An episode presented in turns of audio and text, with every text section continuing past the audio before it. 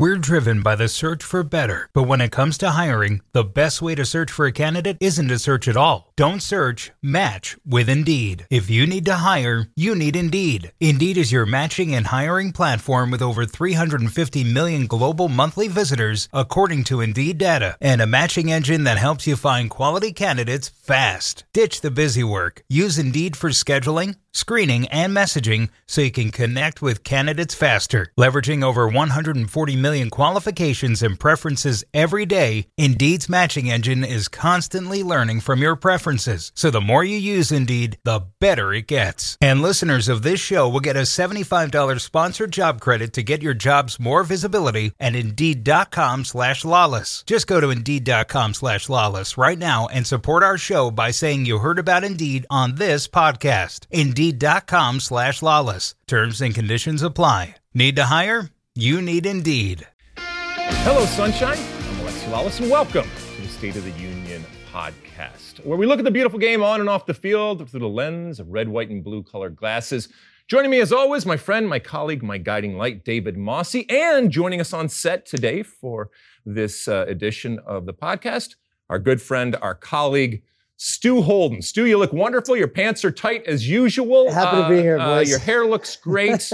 uh, you were just telling us before we came on air that um, you had some uh, celebrity sightings this week.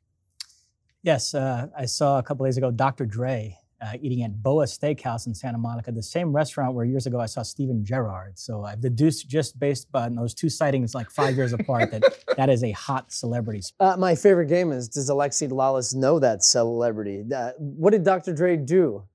Well, he's a rapper. Okay, that's a good start. I think he's a producer. Um, do you know I- I- I a can't certain tell you headphone? Do you know a certain headphone? oh, he did the Bose. Uh, no, not, the Bose. Uh, uh, Bose is an, a what's the other one? Uh, Beats by. Beats by Dre, right? He sold it for like a billion dollars or To something like yeah. that. So there we go. I can't tell you one song uh, that uh, that he does, but I know he's very, very uh, famous. To your point, uh, and popular. All right, so listen, we brought Stu in because we are coming to you this week, and uh, if if this is dropping on a Thursday, then we are 102 days out from the Qatar World Cup uh, in November and December. But this is the week when basically we're celebrating 100 days out. I cannot believe that it's only 100 days away. It's going to go like that, and the World Cup will be upon us. And so, what we thought we'd do is you know, give you a little primer, uh, bring in, like I said, Stu Holden to talk about some different things out there. And look, we're going to be lucky enough to be in country, in Qatar, bringing it to you every single day cranking out all sorts of content, uh, especially when it comes to the digital stuff that we uh, that we do. And we get to go to these games and we get to talk about these games. Stu, in particular, gets to go and call these games with our good friend uh, John. Strong. Lots of lots of lots of games. So what we thought is, at least initially, to identify some really really big games, at least in our minds, uh, that are must see. I mean, the whole World Cup is must see, but there are specific games uh, that are out there. I did call John Strong earlier before we came on air, and he was in accord with a lot of the stuff that we came up with here. So, all right, so I'm going to start off with um, Belgium, Canada, November 23rd in the Al Rayyan Stadium on Big Fox. Now, Belgium, we're going to talk a whole lot about Belgium later on in the show here. Uh, Belgium, uh, perennial favorites, but have not quite lived up to billing over the years. And Canada, our friends from the Great White North. Uh, last time they were at a, a men's World Cup was 1986, so they are back. I'll be fascinating to see what Belgium looks like in yet another World Cup, trying to live up to all the hype, and Canada coming back to the World Cup uh, for the first time. Any problems with that game? I love that game. I mean, Belgium, this is really uh, the, the golden generation that is bronzed. And probably they're the last hurrah that you're going to see Lukaku and maybe De Bruyne as a part of a group that has a, a chance to make some noise. I mean, the last time we saw them in a World Cup, they lost to France in the semifinals. They had that great result against Brazil in the quarterfinals where you thought, man, maybe Belgium can go on and win this thing. And they didn't. Disappointing in the Euros disappointing in the Nations League, and really it's not setting up that well for them. But this is going to be their first game of the tournament against a Canadian team that is just going to be bursting with excitement to be there, super talented, and I think could cause some problems to, to that Belgian team. I do wonder if some of that feel good factor with Canada dissipated because of that whole kerfuffle with the federation. So they need to kind so? of get that back before November. But no, certainly a talented team. Alfonso Davies, Jonathan David. So yeah, curious to see how they stack up against obviously really talented Belgium. All right. So when I when I picked these five games, uh, I did it in chrono- chronological order. Um, so That's the first nice game, of you, so we yeah. can plan our, our weeks ahead. Exactly. yeah. And look, like I said, there's plenty of other games that are incredible that we will be working that you should be watching. But so that was on November 23rd. Uh, and certainly the U.S. Ha, you know has that first game against Wales, which is going to be bonkers and wonderful. But when it comes to these five games, England USA on Black Friday, I think anybody out there, uh, whether you're an American fan or not, is going to tune into that on Big Fox. Uh, they have met twice in the World Cup uh, already, U.S. winning 1 0 in 1950 famously, and then 1 1 in that draw in 2000 and, uh, 2010. Keep in mind, this is going to be the second game uh, for both teams in the tournament. A lot on the line. What what happens in that first game with the U.S. Wales obviously is going to play a lot and, and define a whole lot of what happens into that U.S. England game. But I think a lot of people are targeting this for a number of reasons, not the least of which it has the capacity to be the highest viewed soccer game in U.S. television history. On that Black Friday after Thanksgiving, everybody home, World Cup going crazy, a November and December World Cup. So a lot of people are there and able to see it and home. Um, and a lot of people are looking for that upset when it comes to a U.S. perspective. I mean, certainly that's the first game I I think that every single person here, the U.S. men's national team, the guys that play in England, like that's the date that you circled. Yep. And when we saw the date where it landed, the potential for the viewing audience for that, but also then what that that game. I, I think that game is the one that decides the group. Uh, If we're expecting that the United States can advance, if we expect that England advance and that both teams win their first games, that's going to be the game that you think, okay, if we want to win the group, we've got to beat England. In 2010, when we played England, we viewed it the same way. We tied England in that match. It was our opening match. And we felt that that at that time was kind of a bonus point because England was expected Yep. to smash us. And England, by all accounts, if you look at the way that their press has treated uh, their group, the disrespect out there right now for the way that once again they think that England is going to steamroll through this match. I think they will st- they will beat Iran in the first match, England, and then they're going to have the USA, and that's the game I think that could get a little dicey for them. And I'm excited for that one. I, I think that's going to be the one where all eyes and really that kind of momentum moment where we're going to get a sense can A, the US can get out of the group, but B, can they actually do something when it gets to the knockout stages? If you perform against England, that's going to show the world that you can. Uh, I keep talking about this three day stretch on Fox. Thursday, the 24th, Giants Cowboys Thanksgiving game. Friday, the 25th, England USA. And then Saturday, Saturday, November Ohio 26th, State, right? Michigan at Ohio State, a game of great importance to myself and to both your wives. I'm wondering if they're going to get together again this year. We know how that worked out It didn't go year. so well last year. We are getting a lot of David Mosse Yeah. texts during that one where Michigan kicked their butt, man.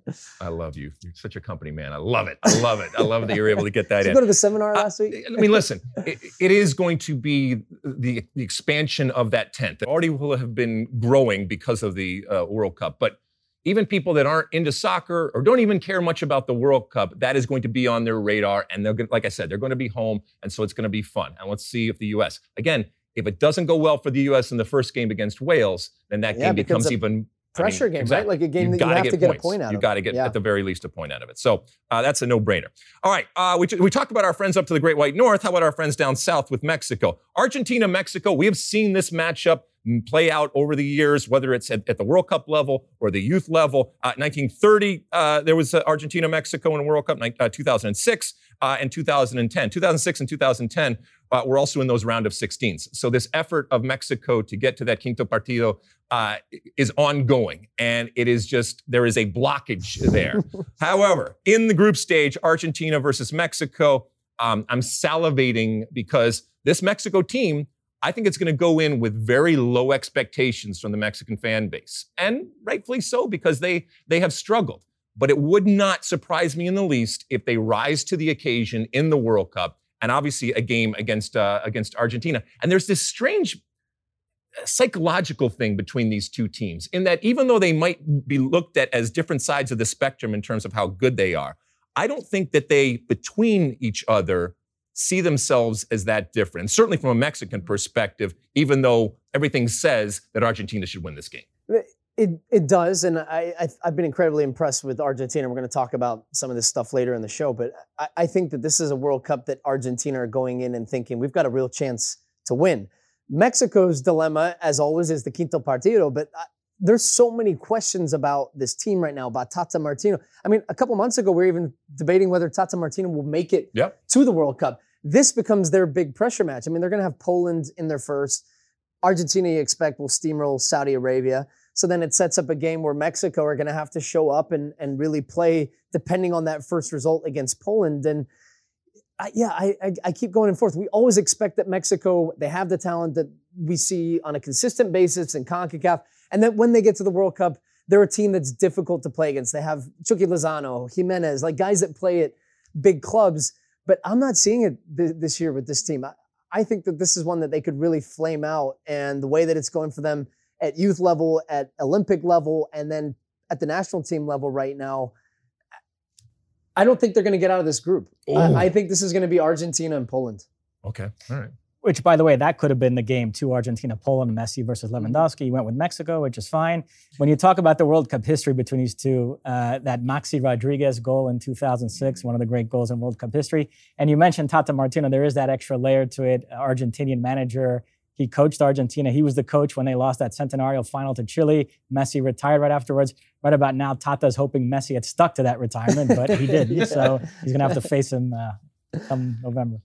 All right, let's uh, go to another game. This is in Group E. Uh, Spain versus, I'm sorry, Group D. France versus Denmark. November 26th at the uh, 974 Stadium. That stadium that's made out of all of the uh, shipping containers. It's amazing, the, the stadium. We do a whole show on that. That will be on FS1.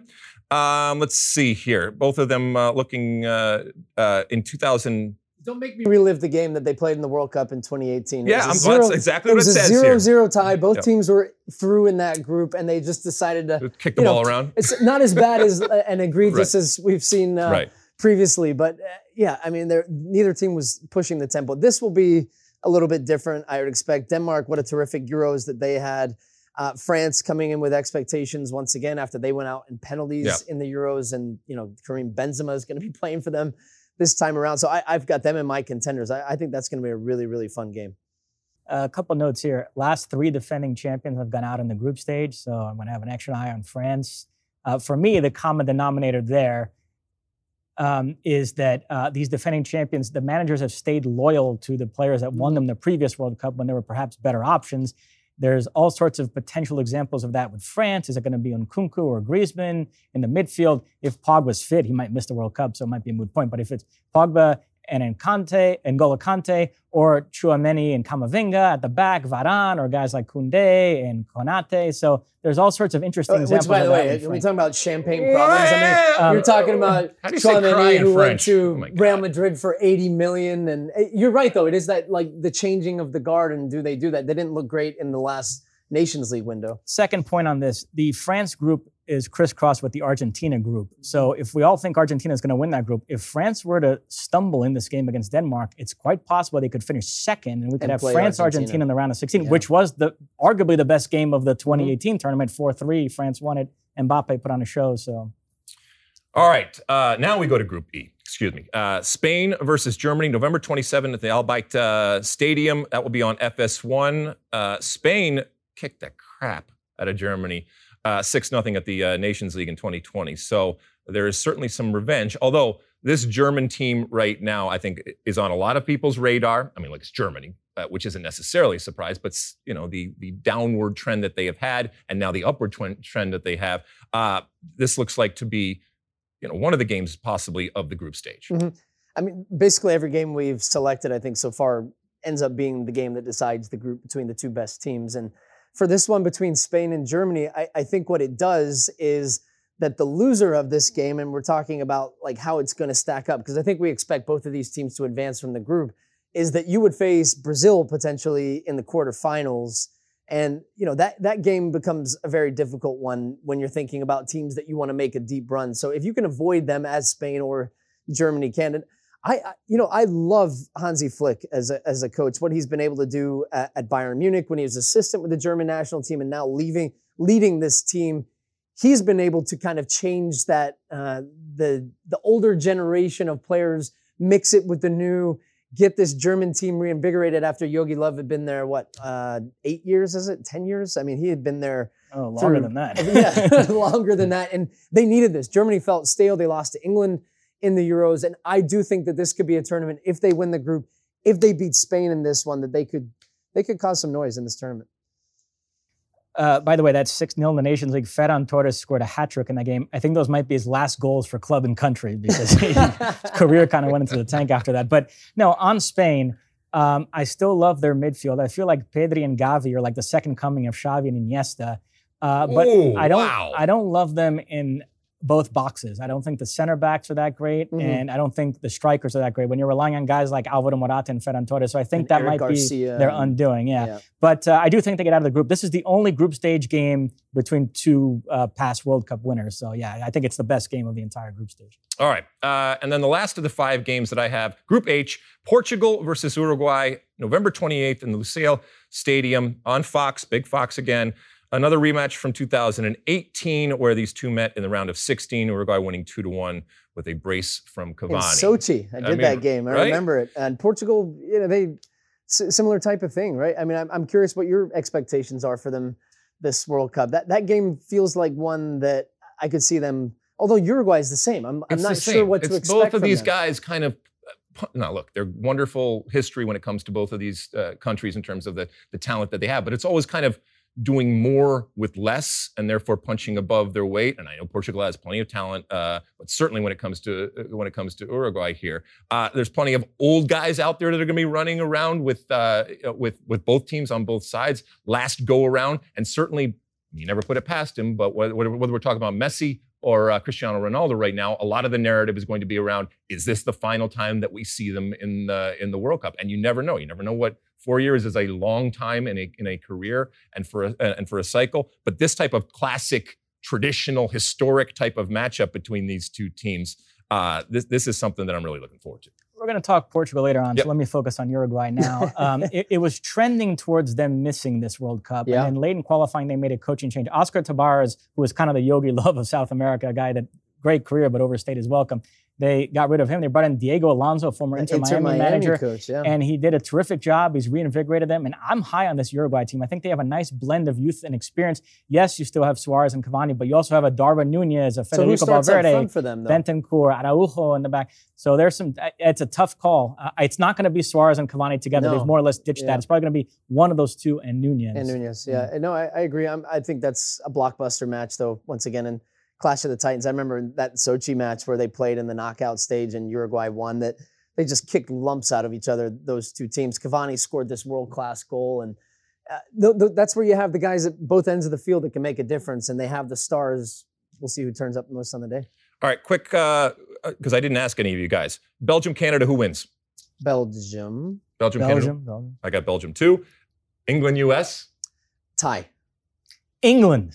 US. I have US. Uh, Argentina, Mexico. Argentina, Argentina. Tie. Mexico gets a point there. Uh, France, Denmark. France, Tie.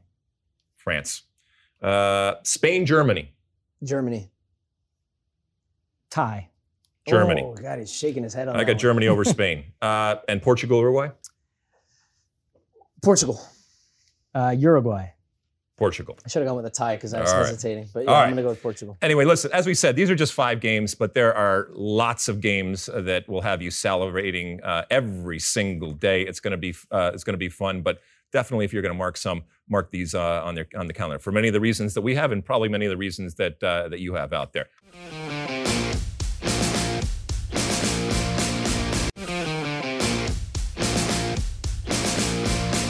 All right, well, we're going to transition into uh, a U.S. national team specific type of talk here and, and look at kind of the roster construction and uh, potential starting 11s going forward. And there's a lot of debate and talk, and that is a good thing. We talked about champagne problems for Greg Berhalter. He's got a lot of decisions to, uh, to make here as to who is going to play and who's going to be on that plane to Qatar. And keep in mind, again, this is the first World Cup where there will be 26 player rosters. And that, so that gives him a little bit more cushion, but it also provides us more content because we get to discuss and debate as to who is ultimately going to be on that plane. And then when they get to Doha, who is actually going to be on the field for those games, like against Wales, like against England, uh, and like uh, against who's the other one they're playing? Iran. Iran.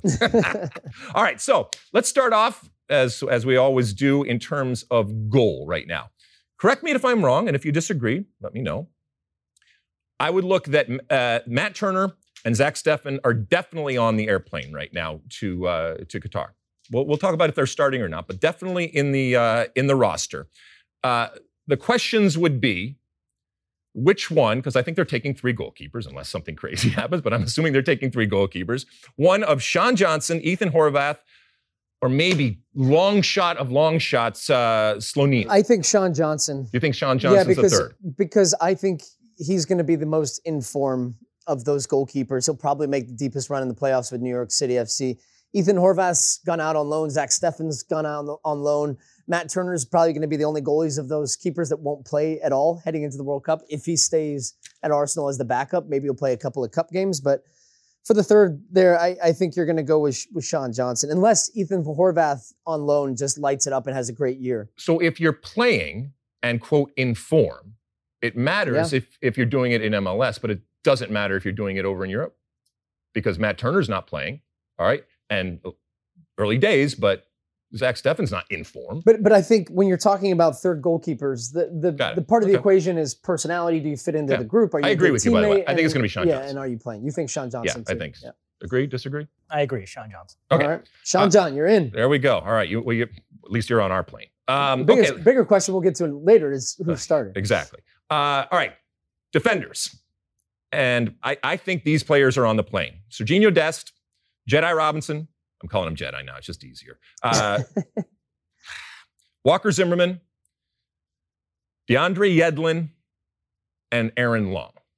Um, so, th- but then you have a whole host of other players, right? John Brooks, which is a podcast in and of itself. Uh, Chris Richards, Cameron Carter Vickers, Scally, uh, Erik Palmer Brown, Bello, Cannon, James Sands. So, of those, who do you, th- well, first off, do you agree that Dest, Robinson, Yedlin, Zimmerman, and Long are on the plane? So I'm going to go from right to left okay. here. Right back, I think if you have Dest who can play right and left, yep. and then you have DeAndre Yedlin, I'd be comfortable taking two right backs there.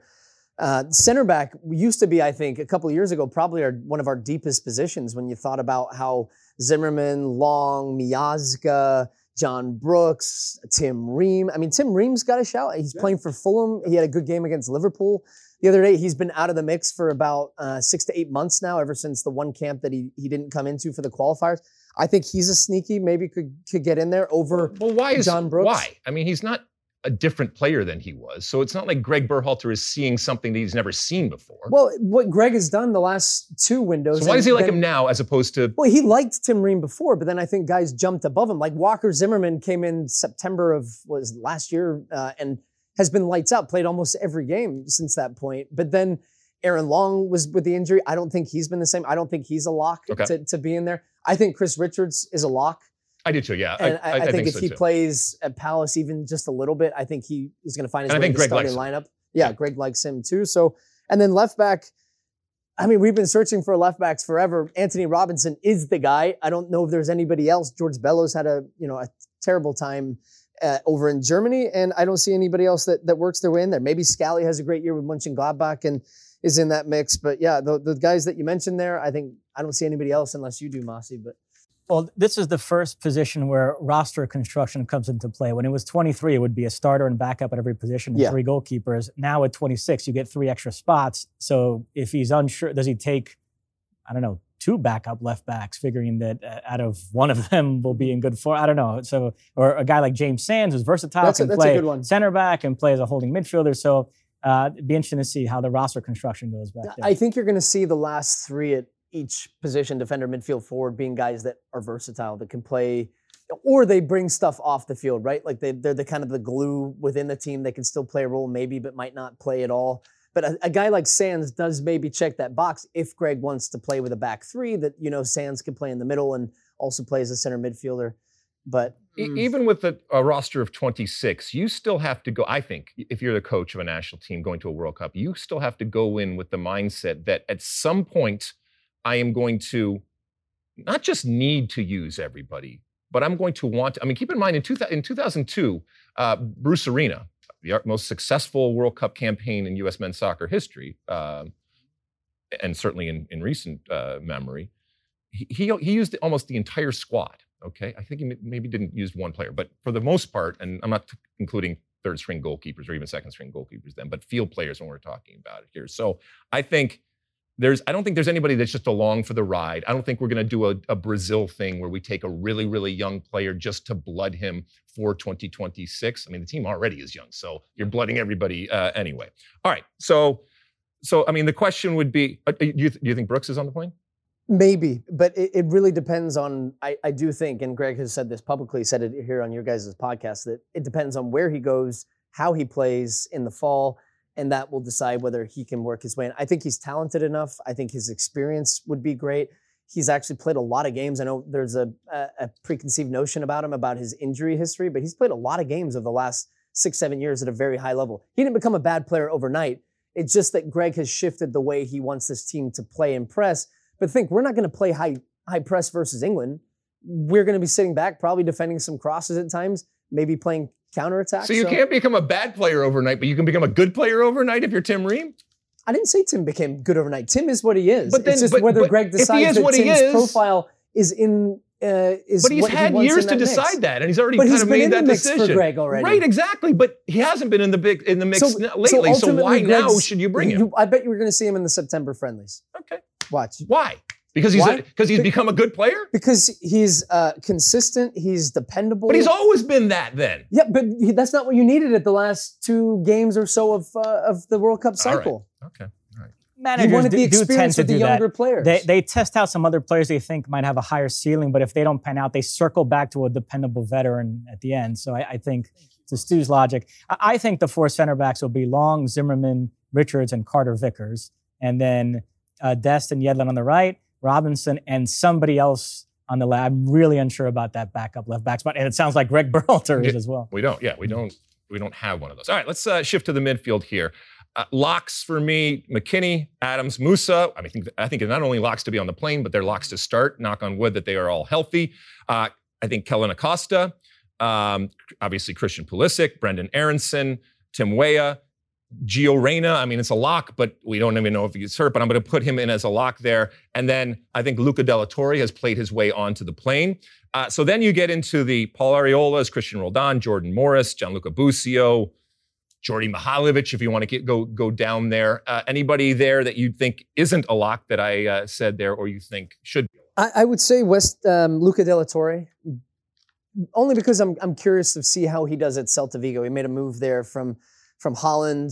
I don't know how much he's going to play for for Celta Vigo and at what level, but if he's getting minutes, the he pr- has a different profile to anybody else in that midfield. He's a ball playing guy. I think he becomes important late in games. I don't see him as a starter in any ways. I think we all would probably agree on the midfield starters or he who could even start. But he's a guy for 30 minutes if you're up one or two nil. Um, or you're chasing the game a little bit They can play incisive passes. He's shown that he contribute. I don't know if he's a lock, but I think he gets on the plane. The one I would say is a lock, I think, is Paul Arriola. What a year he's having for FC Dallas. He's been excellent for Greg Berhalter. He's been one of his most dependable players over this last cycle. So I, I think he's a lock on the plane of the names that you mentioned. I think Roldan is a lock too. Really? I think he's. I think Greg looks at him as this guy is not only. It's not just that you don't cause problems. It's not just he's a nice guy to have around. I think Greg, uh, Greg sees real value in still a very young team for a guy that's going to work his ass off. If you need him to go on the field, and like I said, you have to go with the mindset that he's not going to hurt you on the field. Is he a world beater? No. But also the leadership that he brings, the personality, the energy that he brings. I think Greg really values that in him particular. Well, speaking of Seattle, where, where do you sit on Jordan Morris then? Because he, you know, two years ago you would have said he's a lock for sure, right? But coming off the two ACLs? I do think he gets in there. I've seen yeah. enough from him this season. And by the way, I agree with you with Roldan. I was going to make the exact same point. I think he gets one of those three extra spots because of his versatility, set pieces, good guy in the dressing room. Uh, I also think Sands, I agree with Stu, he gets one of those extra spots. Uh, one thing to note in the midfield is in the interview he did with us, Berhalter intimated it's going to be more of a 4 2 3 1 with Musah sitting alongside Adams and then more of like a advanced like hmm. 10 type. So I think that's where Aaronson slots in. People keep trying to figure out a place for him as like one of the two wingers up top, but I I, I don't know. So I now, but, but then now you're taking out somebody in the three then. So who's? No, said, he's just rotating the three. The triangle's flipping a little okay. bit. You got you had Aaronson at the top of the three, in the middle. Oh, so you're taking McKennie then, or I think I think he probably views McKennie and Aaronson as being those th- that position. So I- I McKennie think playing he's in a gonna more play- advanced. Okay, well, Aaronson we'll, on- the, we'll yeah, get we'll to our to starting later, eleven yeah. here uh, in a second, but all right, uh, all right. Uh, so that's uh, so that was the midfielders. Anybody else? Uh, anything else to say about midfield? Nope. Okay, No, They're not for now, midfielders, unless somebody blows us away these next couple Just of months. keep running. All right, let me take a deep breath here. Strikers. Wait, why, why is the, the page empty? The goodness. Oh, we have one. I mean, the only guy that I think is a lock, and look, I, I think he's done a really, really good job and obviously plays the position, very, very different, is Jesus Ferreira. And I do think that nothing is going to change between now and then, and that Jesus Ferreira, for better or worse, and there's a lot of people that feel that it's worse, um, is going to be the starting quote unquote nine. But it's going to be a very falsish type of nine, which isn't which isn't horrible if it's played correctly, but a lot has to go great. And if I had my way, I would like to have much more of a traditional type of player up there. And I think Greg Berhalter would. We all would. And we, when we asked Greg Berhalter the other day about why we haven't produced somebody like that, he said, I don't know. I mean, and he was very, very open and honest and clear about that. So I think that Jesus Ferreira is on the plane. And then we go through this list, and we've gone through it time and time again.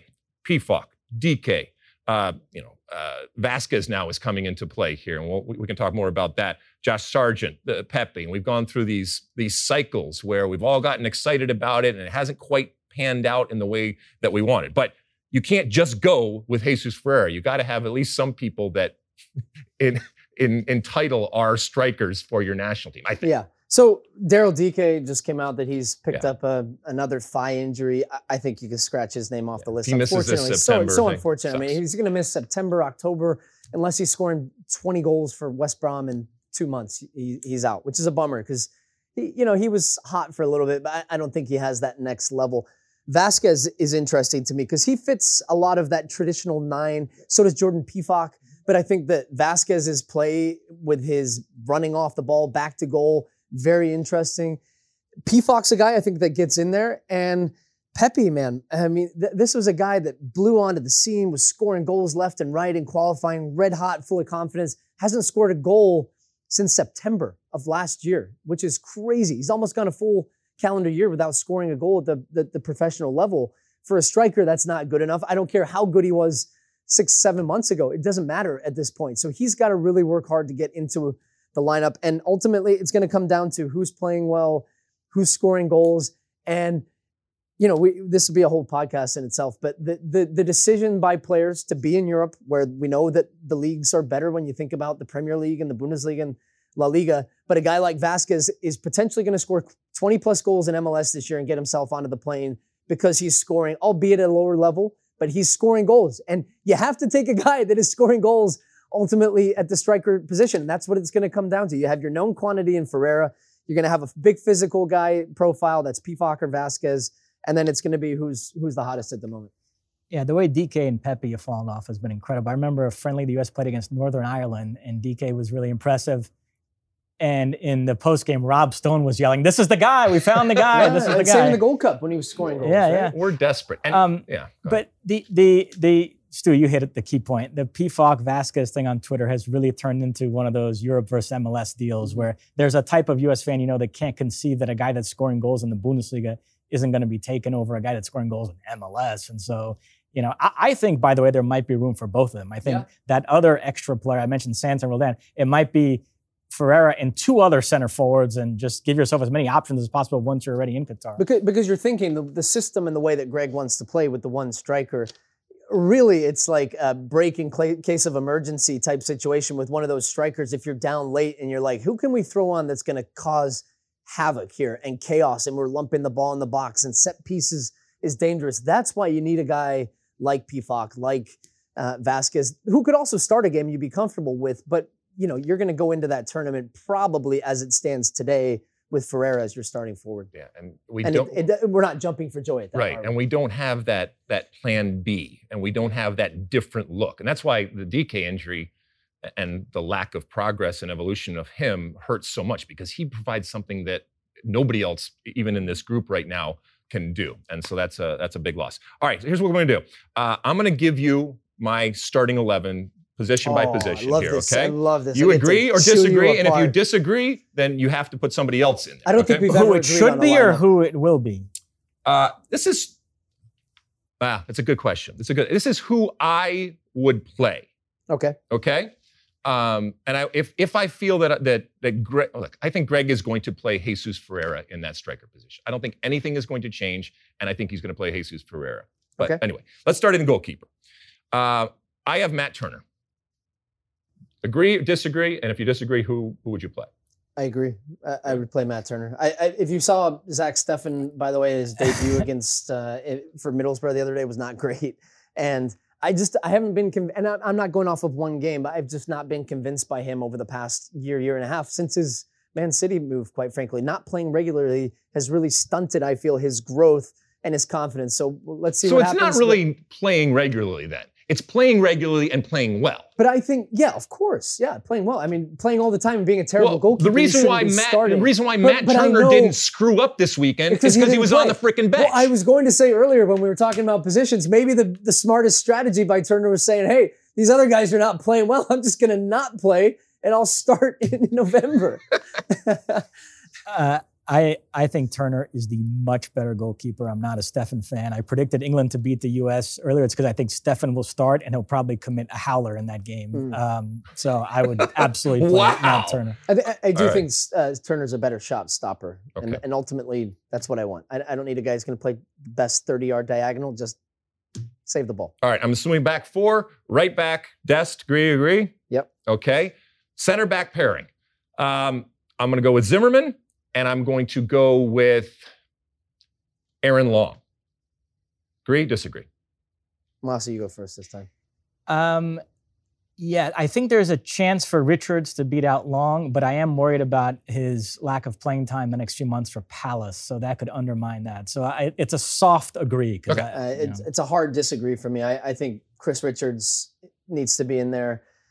And I think it's Walker Zimmerman for now. So it's Chris Richards Chris and. Richards and Walker Zimmerman. Okay. I, I would be comfortable with that. I think you have the experience and the the leadership of Walker Zimmerman, both great in the air. I think that Chris Richards is a good athlete. He has speed. He can defend in a high line. I, I just think that Long and Zimmerman are too similar. And I, I like that Richards also, when he was on loan at Hoffenheim last year, played as a left center back, can pass with his left foot and his right foot. Can I So, change my vote? Stu won me over. Okay. Yeah, Good. Zimmerman and Richards. There we Zimmerman go. I like Richards. it. Okay, got it. Thanks, Mosse. I, I, I guess I should have done this from the beginning. Do you think that Greg Berhalter is going to start Matt Turner in goal? Well, who do you think Greg Berhalter is starting in, Matt, in goal? I, I think he wants to start Steffen. Who is he going to start? Did I, think he'll stutter? start Steffen.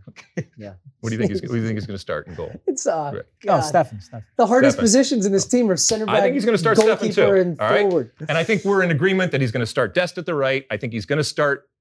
uh, Do you agree that he's going to start uh, Walker Zimmerman as one of the center backs? Yes. Yes. Yes. Yes. You think he's going to start Richards? Yes. I do too. Even though I I would start Adams, I think he's going to start Richards. I think we all agree Yeah. That Jedi should be on the left back and wrap him in bubble wrap until then because we have nobody else. May the force And- be with him. Right. And um, uh, that Greg would start him. Yes. Uh, and, all right. So we've done done the back four. Uh, the three, nothing changes for me in the three that are going to be in the uh, in the middle there. Yep. MMA. Right. Uh, and I don't think that Greg starts anybody different. Okay. And look, I know you can get all crazy and say, "Oh, it depends of the situation, who you're playing." No. All right. Just play the game the way it's meant to be played here. Okay. Uh, Yunus Musah will be the breakout star of this World Cup for the Yeah, US you're a men's big national. fan of I'm a huge Musah fan. Like I think he's the best potential to be the best player on the team. Not the most skillful, not the like a guy that I just think is unworldly different. Like he's his ability to get out of tight spaces, his balance, his power, his strength, his passing. If he can add just that the goal and arriving in the box like McKennie, he, he's going to be the breakout star for the Remember US. after that El Salvador Nations League game in the slop, you, Yeah, you came in- talkback the running into the just yeah control room. You're like, yeah, if ability. Musah adds goals to his game, he's a 60 million yeah, euro player. hundred percent. even if he doesn't, I mean, that acceleration to break free and split lines with the ball on the dribble is uh, is Valencia is a good club and a big club in Spain, but I think he should be at a top four club in one of the top three divisions, hands down. all right, and I don't think Greg's going to do anything different in the in that three uh, if everybody's healthy, uh, obviously.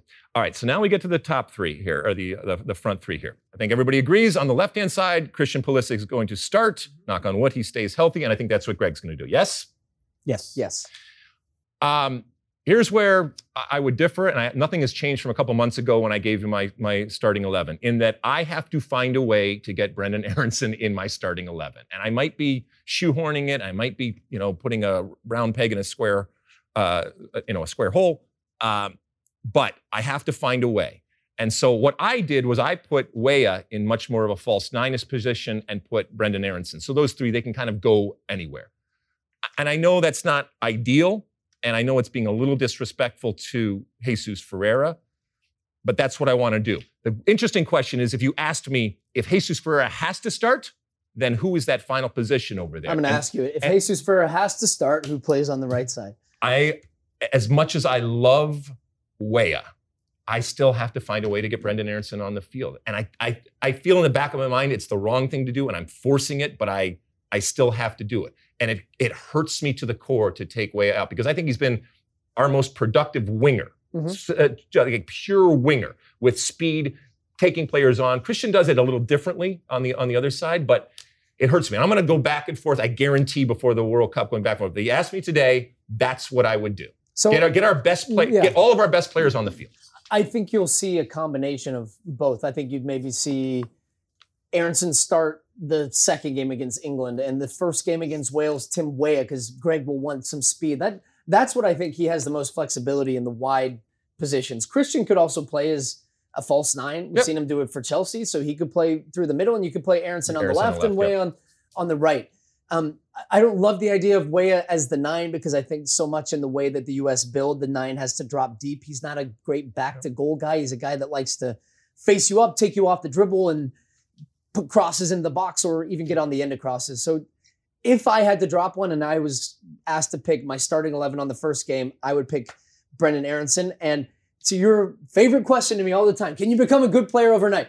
Has your perception of Brenden Aaronson changed at all after seeing him play for the first time in the Premier League? Because I think to some people, and maybe even Yeah. Greg, you needed to see him at a higher level to see if he could still do the same things that made him effective. And you saw that against a very good Wolves team. And I thought he was man of the match for Leeds. And it gives me absolute full confidence that I could start him on that right hand side against England and he would have a great game. I didn't need to see him star in the EPL, um, and that he did it is no surprise to me. I think he relishes and you know squeezes the life and the juice out of every opportunity that he gets, and and the energy is all fine and well, Mhm. okay.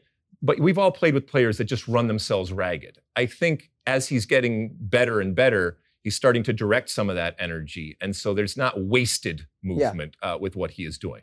But part of his game, and playing for Jesse Marsh, uh, you know, and what he does is force the issue. And so I'm excited about that. I want that progressive uh, attack pressure type of play. Mhm. I don't want to sit back. I don't want to invite pressure anymore uh, from a U.S. You're, team. you're, you're, uh, just a quick story. Bob Bradley had a meeting with me when I first got to the national team. We had the beep test before the, the start of the January camp. I won the beep test. I ran longer and harder than anybody else. Yay, good for me. I was celebrating. And Bob pulled me aside before practice started and he said, Okay, I know you can run. I know you can run a long time, but you need to learn how to not run harder and further, but run smarter than everybody because you have the physical capacity. And I see that with Brenden Aaronson, to your point, and it made me really think like, do I need to run crazy at all times just to show coaches that I'm running, as opposed to can I conserve energy late in games and then still execute at a high level when maybe other people are tired? So I, I think he's figuring that out. The only thing for me here, I did ask Greg in our interview about playing without a center forward, and he seemed to dismiss that notion, which I, I get where he's coming from. He's worried about that lack of penalty box presence. There is something to be said, even if the guy isn't that great, of having somebody occupying the center backs, making penetrating runs into the box. So I know we all want to get the best players on the field, so we're playing around with these lineups that don't include a center forward. But I, I don't expect to see too much of that from the U.S. Yeah. at the World Cup. but you you expect uh, Jesus Ferreira to start. Yes. Okay. And then so who's on your right hand side? Uh, I think it's going to be Pul- uh, uh, what I think Greg will do, Pulisic, Weah, and Ferreira. Uh, So I- Aaronson's out for you. Aaronson's out for you. Although if it was my lineup, I would find a way to get him in there. You can't say that. You have to actually say where he in would place of Timmy Weah. Oh, wow. Okay. All right. Anyway, And Mossy's on a seesaw today, by the way. He's, he, can be, he can be swung with some weight on either side. So. All right. Well, listen, uh, th- this conversation is not over. It's going to continue uh, long into uh, the next couple of months as we get closer Can and we closer. revisit this after the Abs- September friendlies because it's going to change? Absolutely. And, 10 and, times. and as you said, these are heady times for U.S. men's national team fans because we are talking about lots of different options. And there was a time where it kind of wrote itself, or they weren't just great options. These are wonderful options. These are great players. There are multiple 11s that you could field and completely justified in having. Greg Berhalter also ultimately is going to make the lineup, but each and every time that that lineup comes out from U.S. soccer, there is debate and there will continue to be. All right, we're going to take a quick break, and when we come back, oh yeah, I'm going to give you some uh, predictions uh, when it comes to contenders, pretenders, dark horses, disappointments, golden boots, and winners of the World Cup. Don't go anywhere.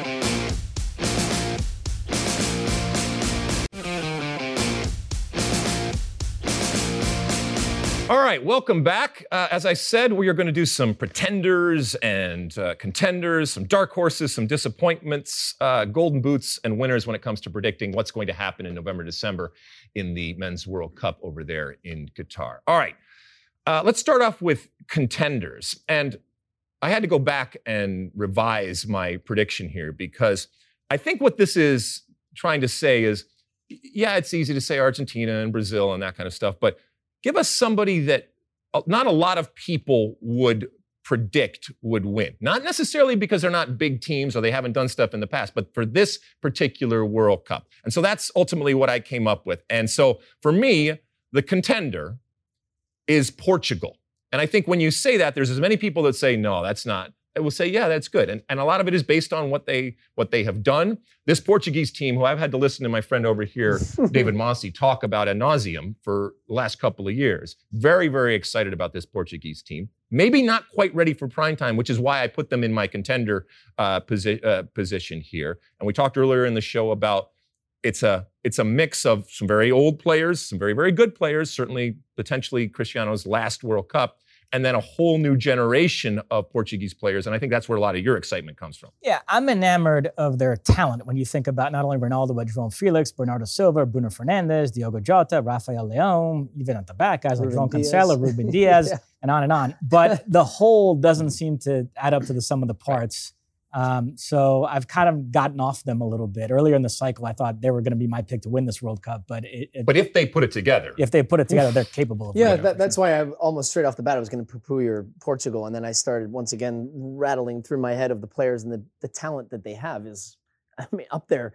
If if you did a value of the squad Yep. and from an individual perspective, I think Portugal would probably even be above Argentina and uh, some of the big teams that we're thinking about as contenders for the World Cup. Because I mean, multiple of these guys have gone 50, 60, 70 million dollar plus transfers but I, I don't I don't see it. The, the way that as again the the sum, the collective, uh, Fernando Santos as a coach talking about maybe being a cycle too long once again. That that's kind of what I see. I'm, look, I'm not saying that there has there there doesn't need to be some divine intervention, you know, Mm. stars aligning, soccer gods. But yeah, Yeah. exactly. They have the pieces. Putting them together is a whole other thing. Uh, who do you have then? For I have? Germany. Okay. So I, I guess traditionally a big name, World Cup winners, 2014, uh, a team that went out in the group stage in 2018. Rebound. This is a rebound. Yeah, this is the rebound year, and I, I think that they're reinvigorated. I like their coach. I, I said earlier in the podcast, I think that Hansi Flick just has that Carlo Ancelotti type like feel for players, but also very tactically sound. And I, I think that if the balance of the group is good, and you get Gnabry and Leroy Sané and these guys defending and all together, I, I think that this team could could turn it up, man. They they have that ability to crank it. I'm with Stu. Since Hansi Flick took over, it got very stale there in the Mhm. end with Jogi Löw. But since Hansi Flick took over, they feel like Germany again. I think this Timo Werner move back to Leipzig will do him a world of good. So yeah, you mentioned it with Thomas Muller pulling the strings and guys like Sane, Gnabry, Havertz, Kimmich. Werner, uh, Musiala emerging, Kimmich, Goretzka, Gundogan, Rudiger at the back. They are loaded. I think Germany go far. All right, so now we go to pretender. And uh, I think, and please correct me if I'm wrong, we all have the same team. And we mentioned it earlier when it comes to Belgium. And this is this is a team that is worthy of your attention and has been now for multiple World Cups. I mean, you know, in all of our research and our preparation for previous World Cups. Golden generation, golden, golden generation, golden generation. And look, it, it, stands out on paper. And to be fair, it has stood out uh, individually and at times collectively from this team. You know, nobody is going to cry for Roberto Martinez uh, in terms of the talent that he has. But now it's gotten to the point where you have guys into your 30s uh, when it comes to De Bruyne and Hazard and those types of players, and even Lukaku's getting into uh, will be uh, 30 coming up here in the next year. It, it becomes a weight, it becomes a pressure on this golden generation now to be constantly be told, hey, we are expecting more, and not being able to deliver it in that big moment. It's not that they haven't had some success, but they haven't had that ultimate success that I think Belgium historically has wanted to have. And anytime we have a golden generation, we have to kind of say, this is where we feel they should be. And when it comes to this Belgium team, it's winning a World Cup. And that's why they're the pretender, though, right? I mean, we I looked at the other teams and thought, okay, who else could I fit into that category? The expectations on them, and I think ultimately where they will land, they're the pretender. Agree? Agree. The only thing that makes me nervous about this pick, caveat, we all, we all pick Belgium, is Thibaut Courtois. We've all seen that he's uh, capable yeah. of he's carrying a team, and we saw it in the Champions League final. As a Brazilian, I know full well that he can win a World Cup. You called that game yeah. in Kazan, right, four years yeah. ago. Um, so uh, that scares me. But yeah, overall, I, I, I, don't love this team. I think even that big three is not as imposing anymore with Hazard, the way his career has fallen off, Lukaku, the issues he had at Chelsea. So yeah, uh, pretender for me. Okay, uh, dark horse, and I think this is a, a, trendy type of pick for a dark horse right now, is Denmark. Uh, I have Denmark. I think you have Denmark, Mosse, right? Correct. All right, so I'll let you uh, take it when it comes to Denmark. But you know, this is a team that I think when we talk about balance in soccer, I think that this is a balanced team. Do they have stars? Yes, not at the level of most other big time teams out there, and yet I think that that fuels them. They got a good goalkeeper. They have a, a wonderful captain. They have a wonderful story. But um, if there was somebody that I could see making a deep run, it's without a doubt Denmark. Yeah, my dilemma here is they've been so good in the cycle. To what degree are they even still a dark horse? But I think from a historical standpoint, Denmark winning the World Cup would be pretty amazing. So yeah, uh, so I went with Denmark as well. Um, semifinalists at the Euros, they blitzed through qualifying, and Christian Eriksen, what a story that would be amazing, after yeah. what he went through at the Euros. If, um, so yeah, I, have called them the Croatia of this World Cup. I expect them to go far. Remember, uh, the uh, Denmark group is crisscrossed with the Argentina group. So I, I talked earlier about the potential for an Argentina France round of 16. It could also be Denmark Argentina. So as high as we are in Argentina, that would be a highly losable round of 16 game right. for them. So it's something to keep in mind. Uh, I went for Netherlands uh, back in the World Cup. Uh, changed the coach Louis van Gaal our friend Frank de Boer was uh, a short stint over there. But this this team is stacked with talent. Again, you think about Memphis Depay, Frenkie de Jong, Virgil van Dijk. So they're in that group A with the hosts, Qatar. They've got Ecuador uh, as well. And I think that that group then matches up with the US's group for the second place yeah. game. So, you know, if, if Netherlands win that group, you could see a USA Netherlands in that next round. But it's a team that you know I was trying to go non-traditional and think of guys that teams that could make a run, and I think that Louis Van Gaal has really been able to find a nice mixture of changing the formation, and they're not the traditional Dutch uh, four-three-three that you would expect, and they're they're really pesky difficult team to play against. I thought that was a really good pick by you. I was impressed with them in the Nations League games we just did. Yeah, yeah. that's a good shout. They, they smashed. Was it Germany? That they beat or uh, I, I, forget. They said they beat somebody four one. That was uh, really impressive. All right. Well, they impressed Stu, so yeah. he's, he's, going with that. All right. Disappointment in the World Cup team. Belgium. Team that will really piss off their fan base, uh, if you will. Uh, all right. So this I is went, my favorite category. I went with disappointment Canada. And look, I think it's easy for us to say, hey, first time back since 1986. They they kicked ass in CONCACAF qualifying. Everybody. Hold on. How can you make Canadians mad? Yeah, that's They're true. just happy to so be that, there. That is true. Yeah, I mean that's that's a stereotype. How dare you? How dare you, Stu? I have seen plenty of Canadians get Hold on, they finished okay? first in CONCACAF, so we can't say that. But I'm saying they, like. No, but you're, do you think they're going to be disappointed being back at the World Cup for the first time? in not disappointed 86? being back in the World Cup, but I think relative to what they did to get there, relative to the ex- expectations that we have, to the talent that we have, to again, in a, whatever the Canadian translation is for golden generation, this is the way that they are looking at this team, finally bringing them back to the promised land. But I don't think that they're looking at it as you know, Panama just just happy to be there and just the national anthem is is enough. That's all we want. No, not at all. And yet, I think first off, I think they they got a very tough group, and I think that they are ultimately going to be looked at as whatever we thought they were. They didn't live up to that. And again, they don't have to be World Cup champions, um, but I think they have to do some damage at the World Cup to kind of So damage Live up. being getting out of the group. even if but be in the running okay, Okay. scoring goals justifying why so many including myself are really interested in this canadian team i don't want this to happen but this is what i think is going to happen Okay. You're never getting free drinks in Vancouver ever again at the, Oh Cac- at the. Cactus Club. You're out. come on the, the canadians like truth Uh, can we move on to my pick? yeah go ahead Uh, I went with uh, I went with Qatar, the host, and it's interesting. We, Oh. we covered them in two different tournaments in 2021. Uh, in at the Gold Cup, I was really impressed. I was talking myself into the- them being a dangerous team for this World Cup with uh, Akram Afif and Almoez Ali, and then we did the Arab Cup later in the year, and the the air went out of the balloon for me because I thought they were really unimpressive in that tournament, and so I've moved to the thinking that they're going to be like another South Africa 2010. That's the only host nation ever to not advance from the opening round, and I think Qatar is going to become the second one. I don't expect much from the host at this World Cup. Um, I'm going to go with England.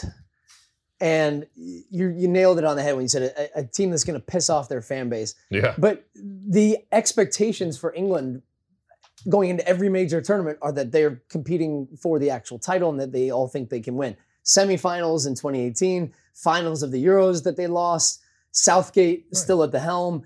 Uh, if you saw the last so, round it's- of so why is that unrealistic well, then if- those no, if you, expectations saw, if you saw the last round of the Nations League, no, th- that is, that should be the expectations okay. for them. They have the talent, but I'm saying that they're going to fall short of that. And so going out even for England in say the round of 16 or the quarterfinals, I think they get through the group no problem. But I, I don't see them going any further than the quarterfinals this tournament. I, I just don't think that the form that they're coming in, the 18 was the rush of these young players Mhm. and they were hungry and motivated and they caught a red hot momentum. They got drawn on the the, the easier side of the knockout group that they kind of breezed their way through to the semis. They should have beaten Croatia in that game and been in a final against France. But um, I think they're going to fall short and they're going to piss off all their fans, and Southgate won't make it past the tournament. Wow, from your lips to the soccer god's ears, and I hope that team that you're describing right there shows up on that Black Friday against the Yeah. against the U.S. From your Uh, all lips. right, uh, Golden Boot. Uh, despite the uh, the down that we are on uh, Belgium, I still have Romelu Lukaku. Uh, So he's just going to bang for it against gonna score a Canada. I gotta say that was a bit of a head scratcher to put Belgium as a Yeah. pretender and then pick Lukaku as the Golden Boot. Hey, some, sometimes Well, because- Alexi's brain works in different ways, Rossi. Just let him well, be. we've seen at times where I mean, you, you don't think that he can bang in four goals against? Oh wait, I just said that. Four's can't- not going to win the Golden Boot, well, though. but but you, you never know. You never know. Uh, you changed You- that. you- No, you need to- changing. I'm going gonna with change it in I'm September. gonna, I'm gonna give you a little blast from the past here from your World Cup, an Okay. Oleg Salenko situation Oh, where he God. you know scores a bunch of goals and Yeah, that's before happen. Stu's time. Things I, I don't think Stu even knows that. Things is, but- happen. All right. So anyway, I got Lukaku. Uh, Obviously, you guys don't agree. Go. I'm going to go with. I was between Kylian Mbappe and Benzema. I wanted to go with somebody French. I don't think they're going to flame out in the group stage like previous champions have. I think Benzema coming in makes things a little bit more interesting and It's a fresh for them shout, up yeah. front. Mbappe had four goals in 2018, scored in the final. He's four years on from that. This guy is the best player in the world right now, and uh, I think he's going to be the Golden Boot winner. Uh, I went with a bit of a cheeky pick, uh, Lautaro Martinez. Mm, that is which cheeky. if you if you look at the Fox bet odds for Golden Boot, he's like way down there. So I Really? think you get very So- good odds Okay, with that. so stick stick some money on that one then, right? Uh, you might get some uh, some payoff. I don't gamble. Um, um, and uh, and uh, I think, as you'll find out in a second, I'm super high on Argentina, and I think Messi's going to be more of a provider, and Lautaro's going to be the guy knocking in the goals. So I think he he has a good chance to win the Golden Boot. I don't mind that pick. Yeah, I don't either. All right. As you mentioned, I like it a lot better uh, than Lukaku. Yeah. I think a lot of people do. All right, so let's uh, let's get down to brass tacks here. Winner of the 2022 World Cup. I have Brazil. Okay, again, this this is this is a World Cup not being played in Europe. Okay, I know it's close to Europe and there's plenty of Europeans, um, but this is a unique World Cup. Uh, I have Brazil yet again victorious. Um, and the interesting thing is, my Brazilian friend over here has who? Argentina. Oh my I- I- God! And by the way, it was between those two for me. I think South America wins it. hasn't hasn't won since 2002. Two, yeah, Um, so I think they're due.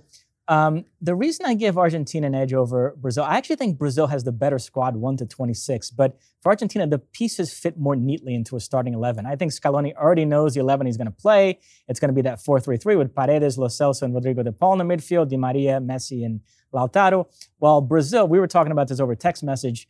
Um, still has a lot of questions. Uh, you know, it's not unlike the U.S. Uh, in that uh, it's been this revolving door at center forward this cycle with Jesus, Firmino, Richarlison, Matheus Cunha. No one has really grabbed that spot. So now he's toying with playing without a center forward, using Neymar as a false nine. But the couple of games they played, they've lacked that penalty box presence. So the fact that we're three months out and I don't think Tite knows what formation he's going to play uh, is an issue for me, while Argentina does. So I, I think slight edge Argentina in that regard, which is why I went with them and I went with Argentina as well. After I think the Copa America really sold it for me. They needed that that moment, right, lifting that trophy. They haven't lost a game since 2019, uh, and I, love the way that Scaloni, to your point, has fit the pieces in. DePaul, what a great player he is. I, I love his engine. I think up front, Martinez has taken the reins of that center forward position, and yeah, I mean, we're not. None of us have picked a European team, which was a little strange. I think of of those teams we talked about early in the show, contenders. I think Germany's in there, France is in there.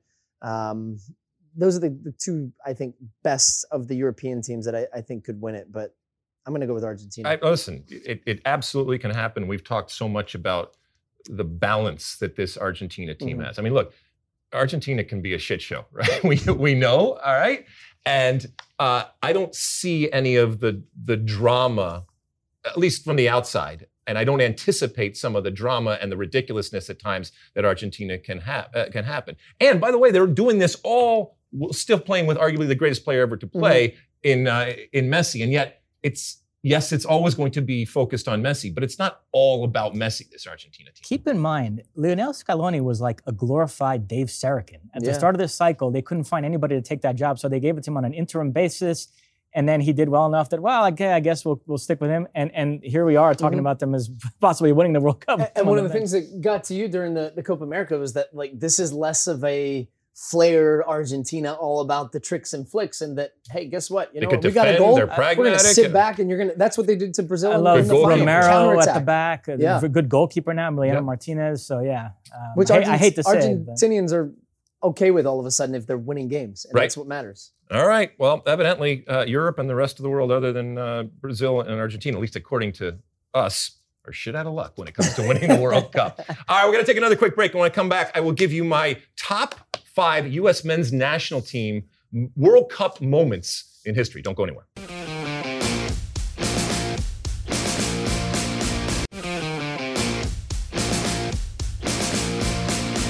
All right, welcome back. Well, with a Men's World Cup approaching, we thought we would take a look back in history because, you know, World Cup is an opportunity for some nostalgia and, uh, like I said, some great moments in history. And so, what I thought I would do is give you my top five moments in men's national team World Cup history.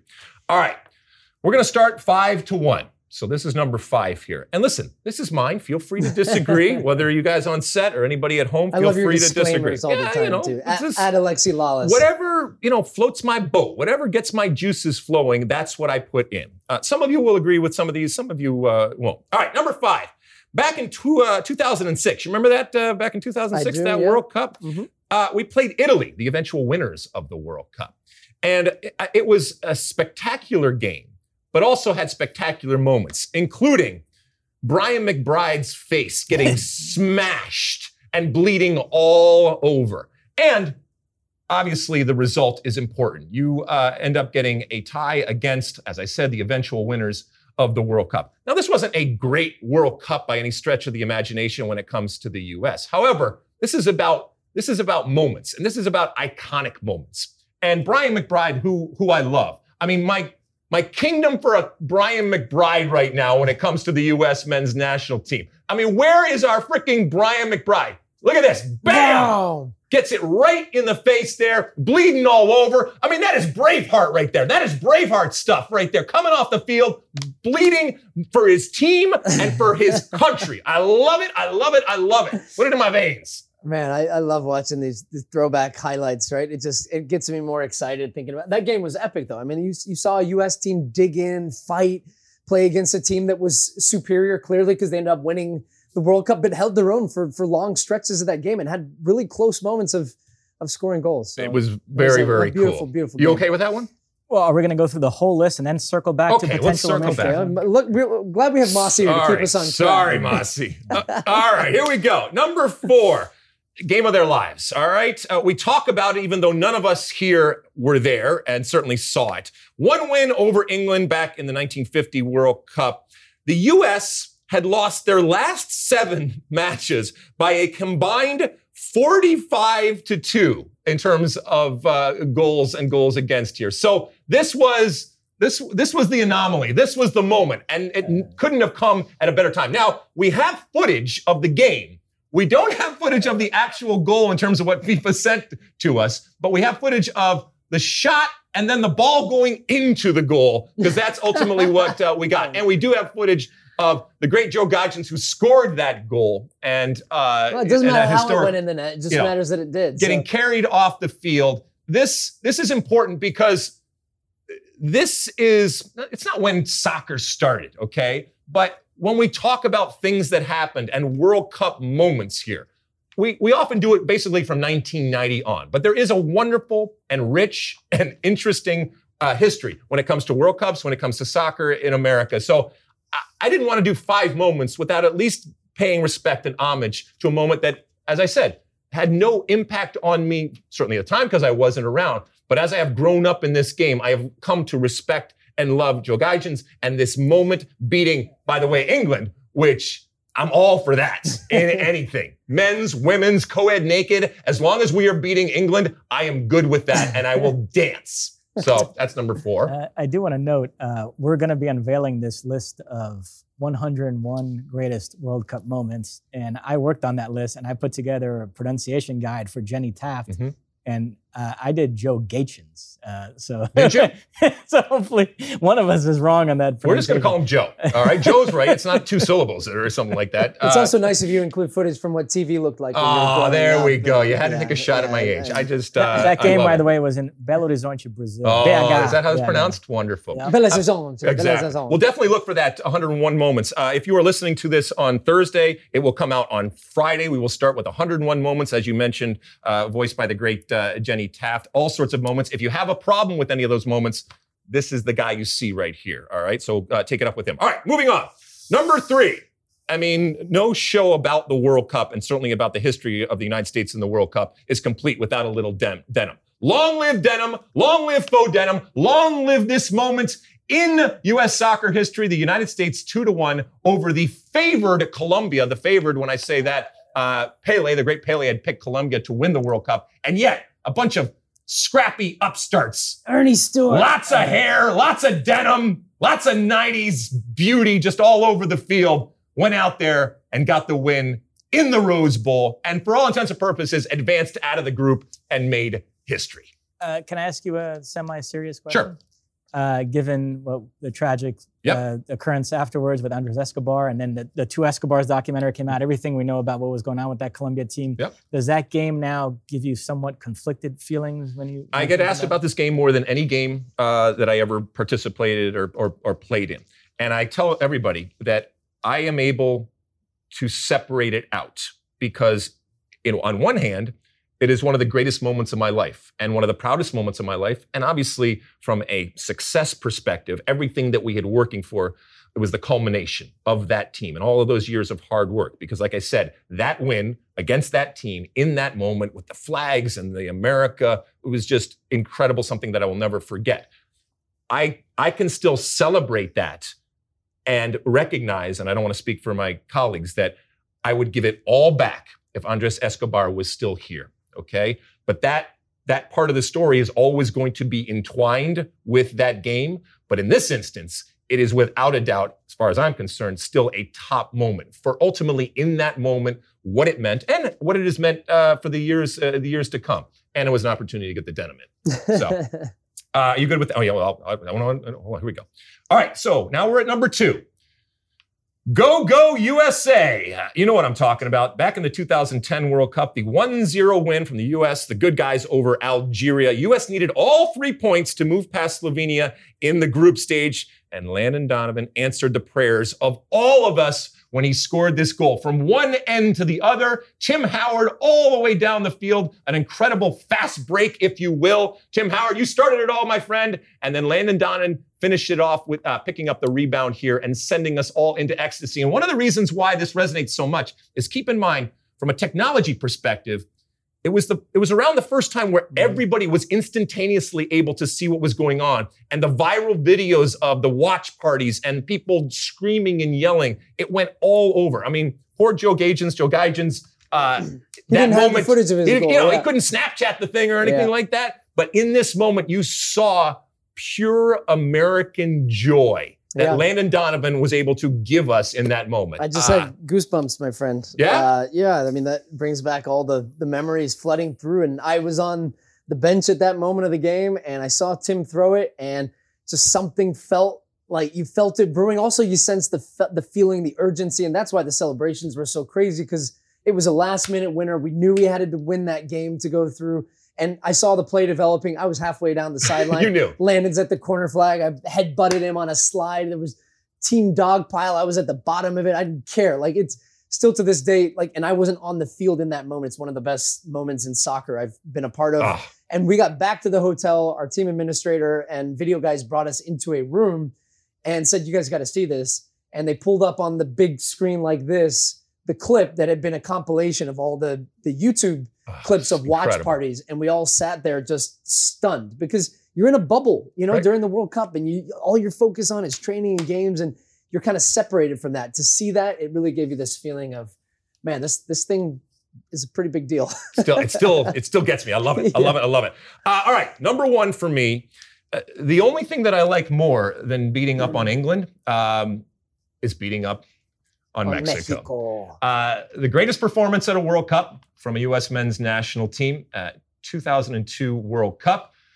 And it, it not only was the performance, but it was the scoreline, the dos a cero, which has become ubiquitous in our sport and in our back and forth. We use it constantly.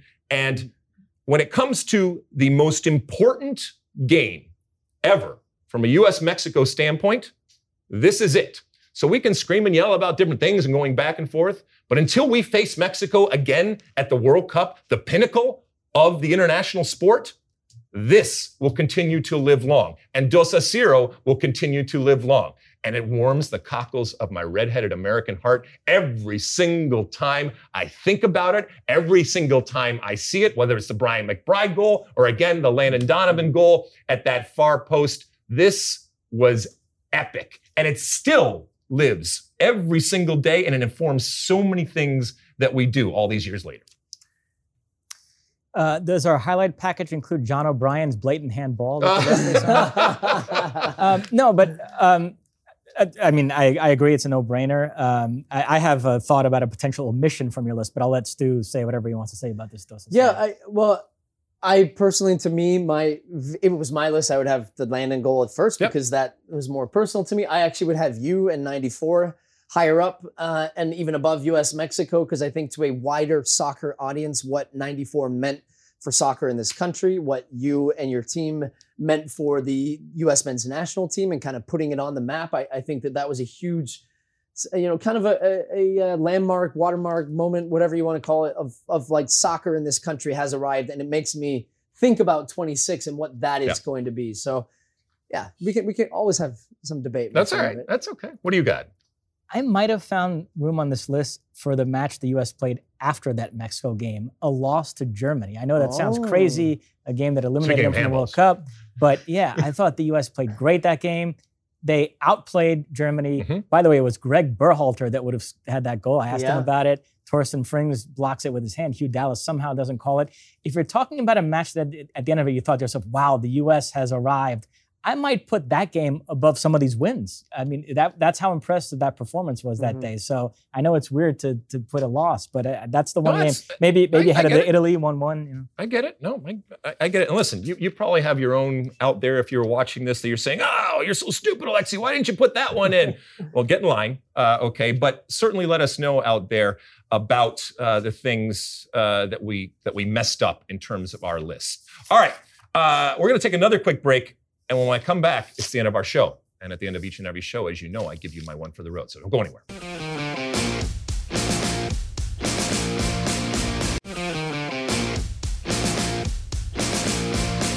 All right, welcome back. It is the end of our show. Stu Holden, you've been wonderful um, for the most part. Thanks for having us. Uh, yes. Me Well, thank you for thank you for joining us. But at the end of each and every show, I do give you my uh, my one for the road. And this week is I mentioned earlier in the show that I talked to uh, the great uh, John Strong, your partner, who was going to be calling games. And I asked him about the World Cup because I was asking him about some games and uh, things that he was thinking about. And uh, he told me some interesting details and games that he was thinking of. But then you know, he veered as he often does into, you know, much more big picture. And this is a man who feels things uh, in a way that that many of us do, but he's also able to articulate them in in a wonderful way.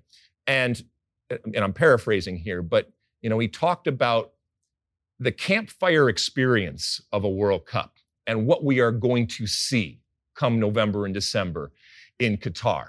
Uh, for the first time in a number of years, because let's be honest, without a US team at a World Cup, there is something missing. And yet, here in this most unique of World Cups that we are going to see in November and December in Qatar, we are all going to come together. And we are going to come together in a way that, as I said, we haven't in many, many years. And it's awesome.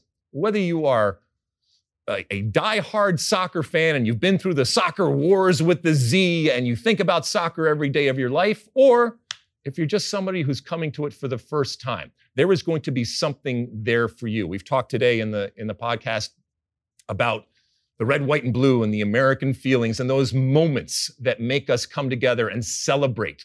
And they're not just celebrating the kicking of a ball in this game. In this case, in a World Cup, you're celebrating your country. And I feel it's the greatest country in the world. We live in interesting times, we live in difficult times, we live in challenging times, we live in dangerous times, even. But there are very few things out there that bring us together, bring us together and unite us. And I think the World Cup has the capacity to do that. As I said, this is going to be a really, really interesting and unique World Cup. John Strong understands that. I understand that. Everybody here uh, understands that. And there will be ups and downs. There will be storylines, good things and bad things that are happening. But in totality, this opportunity for us to come together, and whether you're watching us uh, from thousands of miles away in the United States, or whether you're not even in the United States, you are still experiencing the World Cup. And that thread that binds us is this, this beautiful game that uh, we all know and love. And it's inviting and it's inclusive and it brings so many people into the tent during a World Cup. And I, for one, and I don't want to speak for you guys, I am so excited about that opportunity that is going to be laid before us. And we have to take advantage of it. We have to take advantage of it. We cannot afford to waste these incredible platforms to bring everybody in and expose them to the game that we know and love and expose them in a way with the, with the pageantry and the color and the excitement and all the different things that the World Cup is. So, 100 days from the World Cup, it's going to come like that. And when it does, you better be ready. And we will give you so much content when it comes to the things that we do on Fox. And we can't wait to bring it to you because, again, it's going to bring people together. And there's very few things in life that do that. And so we're proud uh, of the opportunity to do that. A couple of uh, uh, orders of business here. Uh, as I mentioned in the last pod, we are expanding with content. We also are expanding when it comes to our uh, Twitter handles and social handles out there. All right, so Twitter at SOTU with Alexi. That's at SOTU with Alexi, State of the Union with Alexi. Okay? That's going to be on Twitter. That's also going to be on Instagram. That's also going to be on TikTok. And that's also going to be on Facebook. Also, we're going to have our own dedicated channel when it comes to uh, YouTube. Look up State of the Union on that one. That one's not SOTU. Uh, just some uh, some housekeeping there. But we're very excited. you can still follow me and you can still follow these guys for all of my insanity that I give you on Twitter or anything else out there. That's going to continue on. But these are going to be dedicated Twitter handles to the show that will give you a lot more content that's happening, a lot more information specific to the things that are happening on the show. We can't wait. We got an incredible team. You can't see them all here. Some of them are here in the studio, some of them are behind the scenes that are working their ass off to ramp up everything that we are doing, not just with the Men's World Cup that is coming, but obviously that's a big part of the thing, but everything that is coming here and for many, many years to come, including Women's World Cups and other stuff that we are doing, all the, son, uh, the soccer content that we have, and the fact that they even care to give us, you know, handles and new handles and all that kind of stuff says that they want us around for a little bit, my friend. Uh, I've dubbed Stu Holden the David Brenner of this podcast. Today, he extends his lead as the most frequent guest on the State of the Union podcast, and the man delivers every time. Every single time. Every single time. Uh, before we go, any uh, any thoughts 100 days out from uh, this incredible World Cup that is upon us? Yeah, I've been thinking about how and when I'm going to start my preparation for this tournament. And actually, I view the upcoming September window as really, as all of us, it's going to be our last opportunity to see all of these teams, including the United States, in their last games before an actual World Cup. So I'm going to be analyzing, taking notes, watching games, sat in front of my TV, and uh, thinking about, man, we are 100 days away from all being in Qatar around that campfire, going game after game after game to day to day to day, covering what we've all stated today is the best sporting event on the planet. Uh, John Strong has dubbed it the greatest collective experience we have as human beings. Have you heard that on a promo somewhere? I love it. I love it. You know, I mean, Thanks for having me, though, boys. No, I, I love when you. the email comes in my inbox. Uh, it's like, "Hey, Stu, you want?" Yes, of no, course. as Mosse said, you you you make it better, and we're looking forward to all of your work and and your work, Mosse, and everybody's work going forward. And it's going to be, I call it work, but it, it's a labor of love. Have you thought about your open for day one of the World Cup? I mean, we're 100 days out. You must have your notes down. I got some What you're going to slam the I desk got with. some stuff, Here's my know. three things to watch. Rob Stone. as, as a great man and our fearless leader once said, uh, it's a marathon, not a sprint. So you know you got to pace yourself going through. Don't use all your Cup. content in the first block of the show. exactly, exactly. all right, my friends, thank you for tuning into uh, the uh, State of the Union podcast. We will be here each and every week, and now we will be here a couple times a week going forward. So we're really excited about that. Thank you for downloading and reviewing and subscribing and doing all the different things that you do. Until next time, for Stu Holden, for David Mosse, I'm Alexi Lalas, and as always, size the day.